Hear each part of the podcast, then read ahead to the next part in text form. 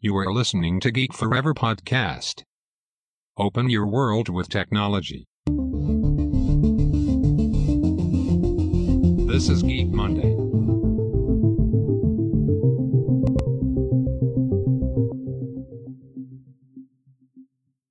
วัสดีครับผมดนทลาดนจากดนดนบล็อกนะครับ และนี่คือรายการ Geek Monday นะครับ รายการที่นำท่านไปรู้จักกับเทคโนโลยีใหม่ๆนะครับ เทคโนโลยีที่กำลังเปลี่ยนแปลงโลกของเราไป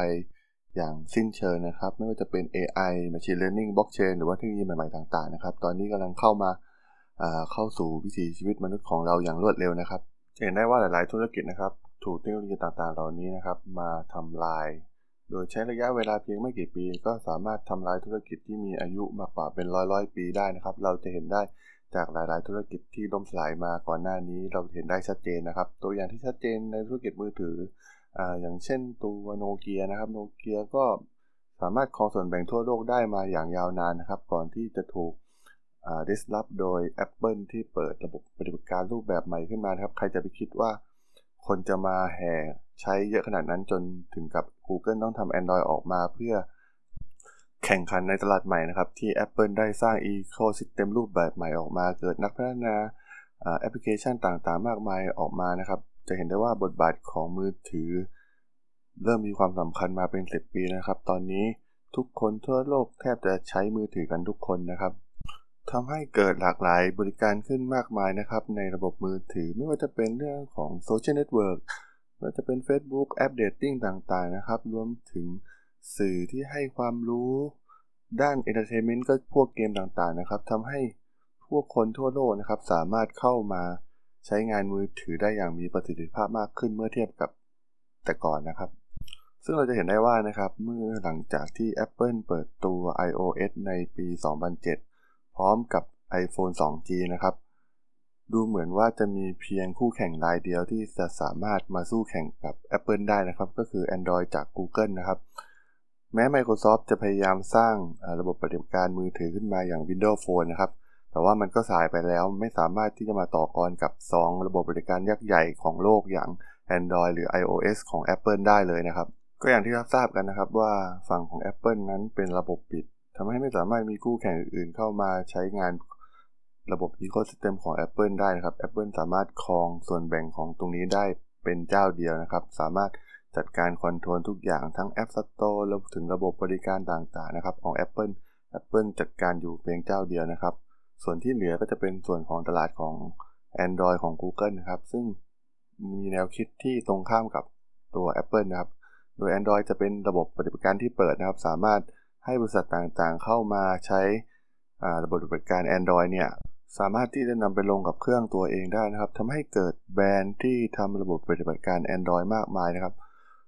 มีเจ้าต่างๆ ทั่วโลกแบรนด์เก่าๆ หลายแบรนด์ก็มาทำระบบปฏิบัติการ Android นะครับ แม้กระทั่งโนเกียเองก็หันมาทำอ่า มือถือในระบบปฏิบัติการ Android นะครับ โดย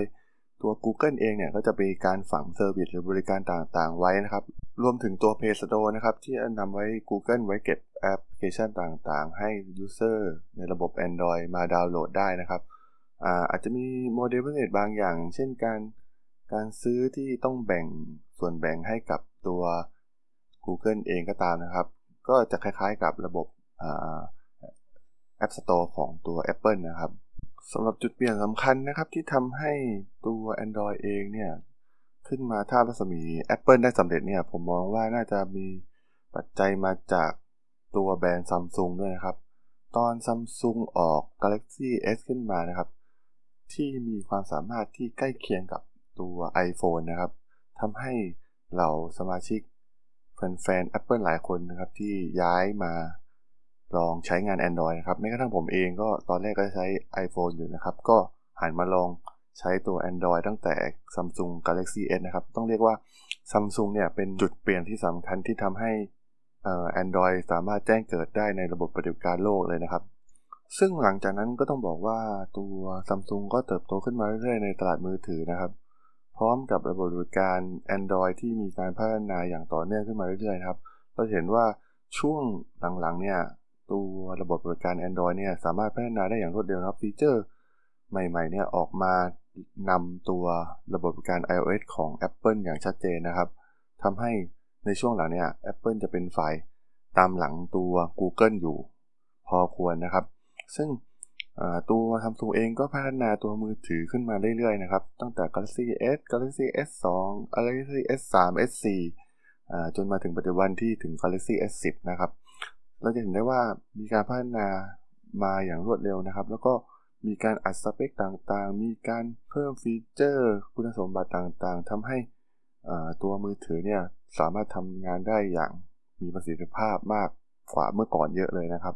แล้วก็ซัมซุงก็ทำการแตกลายผลิตภัณฑ์ออกไปอีกมากมายนะครับสำหรับคนที่ชอบจดโน้ตก็มีการออกตัว Galaxy Note มาเพื่อใช้กับปากกานะครับ สามารถทำงานได้ดีกับปากกาของตัวซัมซุงเองนะครับ รวมถึงตลาดล่างต่างๆ มือถือราคาต่ำกว่าหมื่น รวมถึงมือถือราคาล่างๆเลยสเปคต่ำๆนะครับซัมซุงก็สามารถครองส่วนแบ่งการตลาดเหล่านี้ได้แทบจะทั้งสิ้นนะครับ ในช่วงแรกของการทำมือถือในระบบบริการ Android นะครับ ซึ่งเราบอกว่าตัวส่วนของ Apple เองนะครับ ไม่ได้สนใจตลาดล่างที่เป็นตลาดมือถือที่ราคาต่ำเลยนะครับ จะมีออกมือถือรุ่นแฟกชิปออกมาตลอดทุกปีนะครับ ไม่มีมือถือรุ่นล่างๆออกมานะครับทำให้ตลาดเหล่านี้ครับซึ่งมีมูลค่ามหาศาลทำให้ซัมซุงเนี่ยสามารถครองส่วนแบ่งไปได้อย่างมหาศาลนะครับ แทบจะไม่มีคู่แข่งเลยในช่วงแรกนะครับ ซึ่งต้องบอกว่าตอนนั้นซัมซุงแข็งแกร่งมากในตลาดมือถือเลยก็ว่าได้นะครับ แล้วก็เริ่มที่จะสร้างระบบบริการของตัวเองอย่างไทเซนขึ้นมานะครับ ซึ่งตอนนั้นซัมซุงมองว่าการพึ่งพา Google อ่า Android ของ Google เนี่ย อาจจะไม่ไม่ดีในแผนธุรกิจระยะยาวนะครับ จึงคิดที่จะริเริ่มสร้างระบบบริการของตัวเองขึ้นมา แต่มันก็ไม่สำเร็จนะครับ ไม่มีผู้คนย้ายมาใช้ระบบบริการของซัมซุงนะครับที่สร้างขึ้นมาใหม่ทำให้ซัมซุงเนี่ยก็ยังต้องใช้ระบบบริการของ Android มาจนถึงปัจจุบันเลยก็ว่าได้นะครับ ซึ่งตัวซัมซุงเองก็พอจะรู้นะครับว่าตลาดนี้เนื่องจากว่ามันเป็นตลาดเปิดนะครับ แบรนด์ทุกแบรนด์สามารถนำตัว Android มาใช้งานได้ทำให้เกิดจุดเปลี่ยนครั้งสำคัญนะครับ ก็คือแบรนด์มือถือจากประเทศจีนนะครับ ที่มีตลาดขนาดใหญ่มากๆ แล้วก็มีต้นทุนการผลิตที่ต่ำนะครับ ต้องบอกว่าแบรนด์แทบจะทุกแบรนด์ทั่วโลกก็จะใช้จีนเป็นฐานการผลิตมือถืออยู่แล้วนะครับ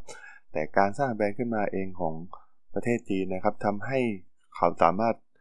ควบคุมราคาได้ดีกว่านะครับ สามารถ คอนโทรลราคาให้ถูก และตลาดที่ใหญ่ตลาดภายในประเทศที่ใหญ่นะครับทำให้สามารถเติบโตได้อย่างรวดเร็วนะครับ ก็ทำให้เกิดแบรนด์ที่น่าสนใจเกิดขึ้นหลายแบรนด์นะครับ ไม่ว่าจะเป็นมี่นะครับ ที่ตอนนี้ก็เติบโตในตลาดในประเทศอย่างรวดเร็วนะครับ รวมถึงตัว Oppo Vivo หรือแม้กระทั่งหัวเว่ยเองก็ตามนะครับ ที่หันเหมาทำตัวมือถือเช่นเดียวกันนะครับ หลังจากครองความยิ่งใหญ่ในตลาดอุปกรณ์ network นะครับ ซึ่งแบรนด์หัวเว่ยนี่เองนะครับ ที่เราจะมาพูดถึงใน EP นี้ในหัวข้อของ Reinvent the Smartphone Camera with AI นะครับ ก็คือการวิวัฒนาการของกล้องของมือถือนะครับ ที่หัวเว่ยนำ AI มาพัฒนาจนกลายเป็นสินค้าติดตลาดในขณะนี้ครับ การจับมือกันระหว่างหัวเว่ยกับแบรนด์กล้องระดับโลกอย่างไรก้านะครับทำให้ตัวแฟลกชิปของหัวเว่ยตระกูลเมทตระกูลพีเนี่ยสามารถ ขายไว้ทั่วโลกอย่างรวดเร็วนะครับ แล้วก็คุณภาพของกล้องมีคุณภาพสูง รวมถึงระบบ AI ที่นำมาใช้นะครับทำให้user ธรรมดาทั่วไปเนี่ยสามารถถ่ายรูปสวยๆออกมาได้ โดยไม่ต้องมาตั้งค่าอะไรมากมายนะครับ สามารถนำ AI มาใช้ในการช่วยเหลือในการถ่ายภาพได้อย่างดีเยี่ยมเลยนะครับ ต้องบอกว่าใครจะไปคิดนะครับว่าแบรนด์ที่แข็งแกร่งทางด้านอุปกรณ์ network รวมถึงโทรคมนาคมอย่างหัวเว่ยนะครับ จะเข้ามาสู่ตลาดมือถือ และสามารถสร้าง impact ได้ขนาดนี้นะครับ ซึ่งภายในระยะเวลาเพียงไม่ถึง 10 ปีนะครับ ตั้งแต่ปี 2010 ที่หัวเว่ยยังเป็นผู้ผลิตมือถือรายเล็ก ๆ นะครับ ผลิตส่งขายได้เพียง 3 ล้านเครื่องต่อปีเท่านั้นนะครับ จนมาถึงปี 2018 ที่สามารถส่งขายได้ถึง 200 ล้านเครื่องต่อปีนะครับ เป็นการเติบโตถึง 60 กว่าเท่านะครับ ซึ่งเป็นเรื่องที่น่าเสือร์ไพรส์มากนะครับสำหรับ โ u เว่ยที่สามารถทำได้ถึงขนาดนี้ ซึ่งจากบริษัทผลิตมือถือที่ครองส่วนแบ่งเล็กมากๆ แทบจะไม่มีใครสนใจนะครับ จนกลายมาเป็นผู้ผลิตสมาร์ทโฟน อันดับ 2 ของโลกได้สำเร็จในปี 2018 นะครับ โดยมีส่วนแบ่งการตลาดถึง 14.6%นะครับ ซึ่งต้องบอกว่ามันไม่ใช่เรื่องบังเอิญอย่างแน่นอนนะครับ ที่โ u เว่ยสามารถเติบโตได้ขนาดนี้นะครับโ u เว่ยเนี่ยก็ต้องบอกว่าการพัฒนา ผลิตภัณฑ์เนี่ยเป็นสิ่งสำคัญที่สุดนะครับ ที่เขามองว่าจะทำให้ตัวมือถือมีประสิทธิภาพมากที่สุดนะครับ โดยหัวเว่ยเนี่ยได้ทำการทุ่มเทในการทำอ่านดี วิจัยพัฒนาผลิตภัณฑ์รวมถึงเทคโนโลยีใหม่ ๆ นะครับ ซึ่งเรียกว่าหัวเว่ยเนี่ยใช้งบในการทำ R&D เนี่ยติดท็อประดับท็อป 5 ของโลกเลยก็ว่าได้นะครับ เป็นเม็ดเงินเนี่ย เป็นเม็ดเงินที่มากกว่า 4แสนล้านบาทเลยนะครับ ในการวิจัยหรือพัฒนาสินค้ารวมถึงเทคโนโลยีต่างๆ ซอฟต์แวร์ การพัฒนากล้อง รวมถึงด้านการดีไซน์นะครับ ต้องสวยมีความโดดเด่น ฟังก์ชันการใช้งานครบเครื่อง ตอบสนองความต้องการของผู้บริโภคในทุกๆ ด้านที่ใช้งานมือถือนะครับ ซึ่งเรียกได้ว่าเมื่อตัวหัวยเองนะครับ ลงทุนไปมากมายมหาศาลนะครับ กว่าจะได้เห็นผลที่เราเห็นในปัจจุบันนี้นะเป็นก้าวขึ้นมาเป็น ผู้ผลิตมือถืออันดับ 2 ของโลกนะครับ ซึ่งนอกจากการสร้างผลิตภัณฑ์ที่ดีนะครับตัวหัวเว่ยเองเนี่ยต้องการลบล้างภาพของแบรนด์จีนที่ดูเป็นเหมือนมือถือกิ๊กก๊อกนะครับ ดูไม่ค่อยมีคุณภาพนะครับ โดยการร่วมมือกับพันธมิตรแบรนด์ดังระดับโลกนะครับ ให้ให้มี Impact กับตัวมือถือของตัวเองมากกว่าเดิมครับไม่ว่าจะเป็นการจับมือกับกล้องไลกา ที่เป็นกล้องระดับโลกจากเยอรมันนะครับ รวมถึงตัว Porsche Design ที่เป็นแบรนด์รถยนต์ระดับไฮเอ็นของเยอรมันเช่นเดียวกันนะครับ ซึ่งส่วนนี้ล้วนจะเป็นส่วนสำคัญนะครับ ที่ทำให้หัวเว่ยนอกจากจะช่วยอัปเกรดตัวภาพลักษณ์ของแบรนด์ให้ดูดีขึ้นนะครับ ที่สำคัญก็คือการวาง positioning ของตัวเองให้กลายเป็น global brand ขายได้ทั่วโลกนะครับหัวเว่ยบุกตลาดไปทั่วโลกในตลาดมือถือนะครับ ไม่เพียงแต่เฉพาะในตลาดจีนเหมือน หลายๆ ยี่ห้อนะครับ รวมถึงการนำเอาคนดังระดับโลกนะครับมาเข้ามาเป็นพรีเซนเตอร์ไม่ว่าจะเป็นยอดนักเตะอย่างลีโอเนล เมสซี่นักฟุตบอลทีมชาติอาร์เจนตินาและนักเตะทีมบาร์เซโลนานะครับ รวมถึงตัวกัล กาดอตนางเอกฮอลลีวูดจากภาพยนตร์ Wonder Woman นะครับทำให้ภาพลักษณ์ของแบรนด์เนี่ยดูเป็น global มากขึ้นนะครับ สามารถออกวางจำหน่ายได้ทั่วโลกนะครับ และแน่นอนนะครับ จุดขายที่สำคัญของแบรนด์ Huawei ในปัจจุบันนะครับ ก็มาจาก คุณภาพของกล้องนะครับ เราจะเห็นได้ว่ามือถืออย่างแฟกชิปอย่างตระกูล P รวมถึงตระกูลเมดเนี่ยจะมีคุณสมบัติของกล้องที่ค่อนข้างโดดเด่นกว่าคู่แข่งนะครับ เมื่อเทียบจากมือถือในระดับราคาเดียวกันนะครับ ซึ่งตัว P20 เองเนี่ยแม้จะใช้ตัวไลกาเป็นแบรนด์หลักในการโปรโมทในการโปรโมทว่าเป็นกล้อง โดยใช้เทคโนโลยีของไลกานะครับ แต่ว่า หัวเว่ยเองก็ไม่อยากจะพึ่งชื่อแบรนด์ของไลกาตลอดไปนะครับ จึงมีการ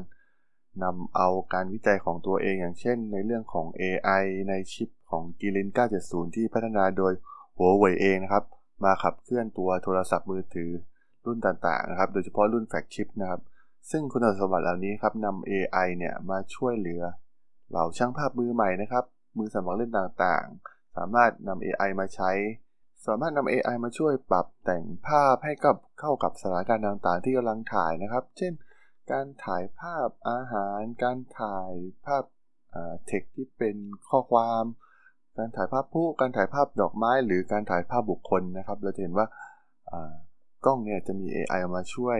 ในการวิเคราะห์นะครับ เพื่อมีการให้ปรับตั้งค่าแบบอัตโนมัติทำให้ผู้ใช้งานสามารถถ่ายได้ง่ายยิ่งขึ้นนะครับทำให้ หลายๆคนเนี่ยครับหลงรักตัวกล้องของ Huawei เป็นจำนวนมากครับ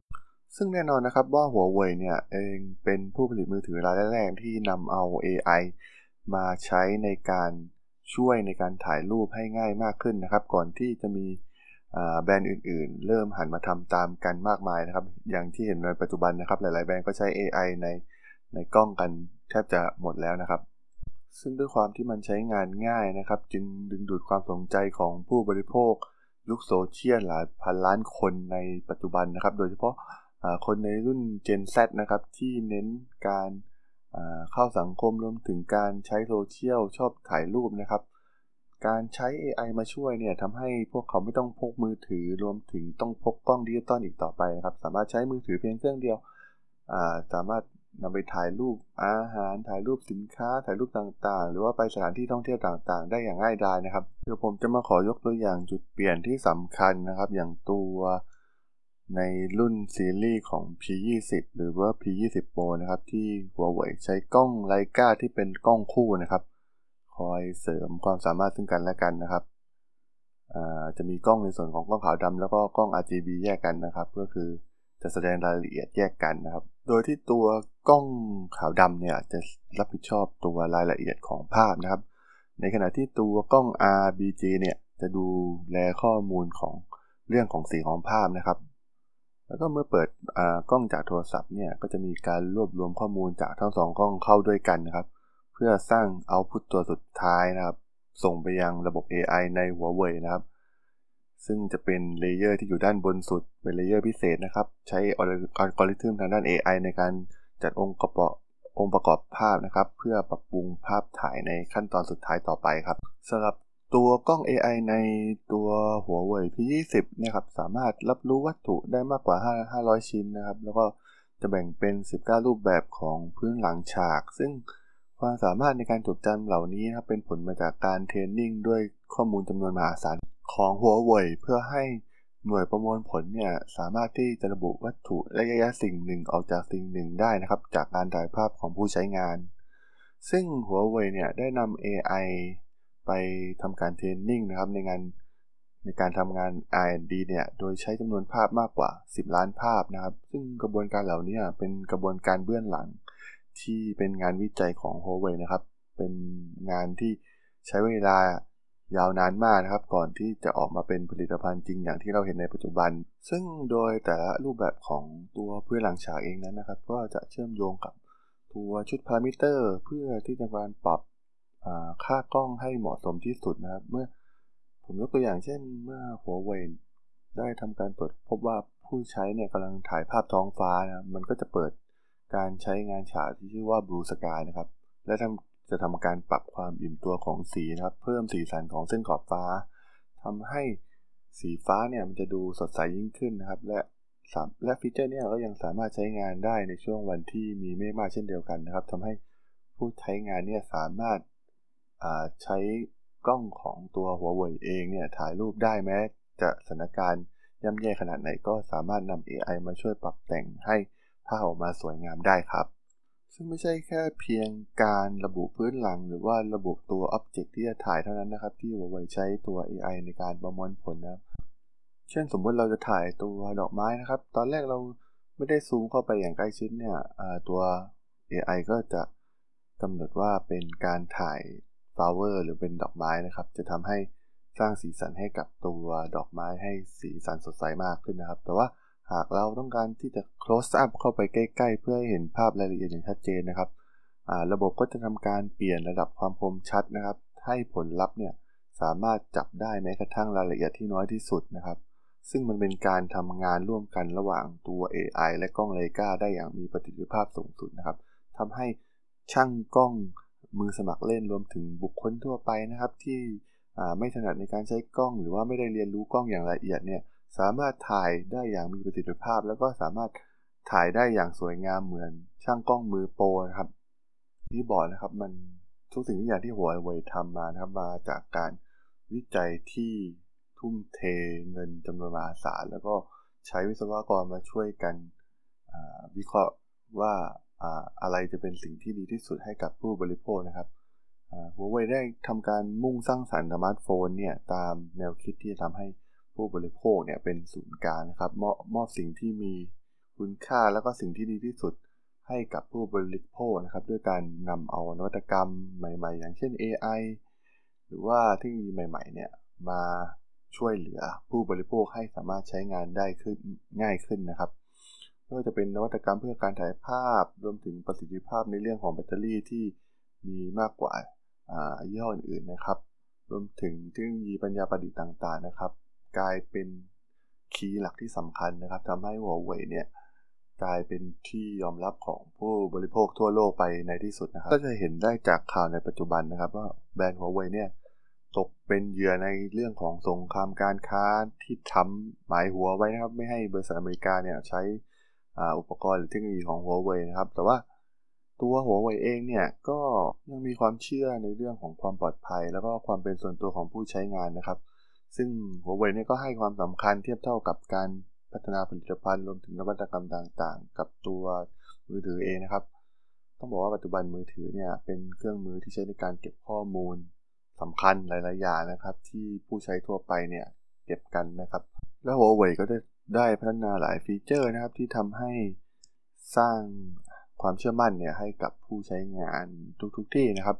ว่าผลิตภัณฑ์ของตัวหัวเว่ยเองเนี่ยโดยเฉพาะ ตัวมือถือเนี่ยมีความปลอดภัย แล้วก็รักษาความเป็นส่วนตัวของผู้ใช้งานเอาไว้ได้อย่างแน่นอนนะครับ ซึ่งจะเห็นได้ว่าทุกสิ่งทุกอย่างเหล่านี้ที่หัวเว่ยได้ทำมานะครับทำให้ปัจจุบันเนี่ยหัวเว่ยสามารถพลิกแบรนด์ของตัวเองนะครับ จากแบรนด์เล็กๆ ในด้านการผลิตมือถือนะครับ กลายเป็นแบรนด์ชั้นแนวหน้าของวงการโทรศัพท์มือถือโลกนะครับ ปัจจุบันมีผู้ใช้สมาร์ทโฟนของหัวเว่ยกว่า 500 ล้านคนนะครับ มี ตลาดที่จำหน่ายผลิตภัณฑ์ของหัวเว่ยเนี่ย170 กว่าประเทศทั่วโลกนะครับ และตอนนี้ก็ยังทุ่มทุนในการวิจัยและพัฒนาอย่างต่อเนื่องนะครับ จะเห็นได้ว่ามือถือรุ่นใหม่ที่เป็นเรือธงในปีนี้อย่างตัว P30 หรือว่า P30 Pro เนี่ยครับ ก็สามารถสร้างความประทับใจให้กับผู้ใช้งานได้มากขึ้นกว่าเดิมนะครับ เริ่มมีการปรับให้ถ่ายภาพได้ในหลากหลายสถานการณ์มากขึ้น โดยเฉพาะ key feature ที่เป็นที่ฮือฮาในโซเชียลตอนนี้นะครับ ก็คือการซูมหลาย ๆ เท่าเนี่ย ก็ยังทำให้คุณภาพภาพยังสวยมาก ๆ เหมือนเดิมนะครับ คุณภาพแทบจะไม่ตกลงเลยนะครับ แล้วก็ส่วนที่คนที่จะชอบมากเพิ่มขึ้นก็คือในส่วนของเลนส์ ultra wideนะครับ ที่ต่อไปเราคงจะไม่ต้องพกกล้องให้ลำบากกันอีกต่อไปนะครับ มือถือเครื่องเดียวสามารถถ่ายได้ครอบคลุมจักรวาลขนาดนี้นะครับ สามารถถ่ายได้ทุกโหมดทั้งไว ทั้งซูม ทั้ง portrait ที่ถ่ายรูปบุคคลนะครับจะเห็นได้ว่าตอนนี้เทคโนโลยีของกล้องเนี่ยเป็นสิ่งสำคัญของหลาย ๆ แบรนด์นะครับ ที่กำลังแข่งขันกันเพื่อก้าวขึ้นสู่อันดับต้น ๆ ของผู้ผลิตมือถือในอันดับโลกนะครับ และแน่นอนนะครับว่าหัวเว่ยก็ยังคงไม่หยุดยั้งที่จะพัฒนาเทคโนโลยีต่าง ๆ ต่อไปนะครับ และระดับราคาที่สมเหตุสมผลนะครับ ไม่ใช่ราคาสูงเวอร์จนเกินเหตุนะครับ บอกว่ามือถือของหัวเว่ยเนี่ยเป็นมือถือที่ตอบโจทย์ได้อย่างดีนะครับ โดยเฉพาะเรื่องของกล้องรวมถึงคนที่รักการถ่ายรูปต่างๆคือไม่ว่าจะเป็น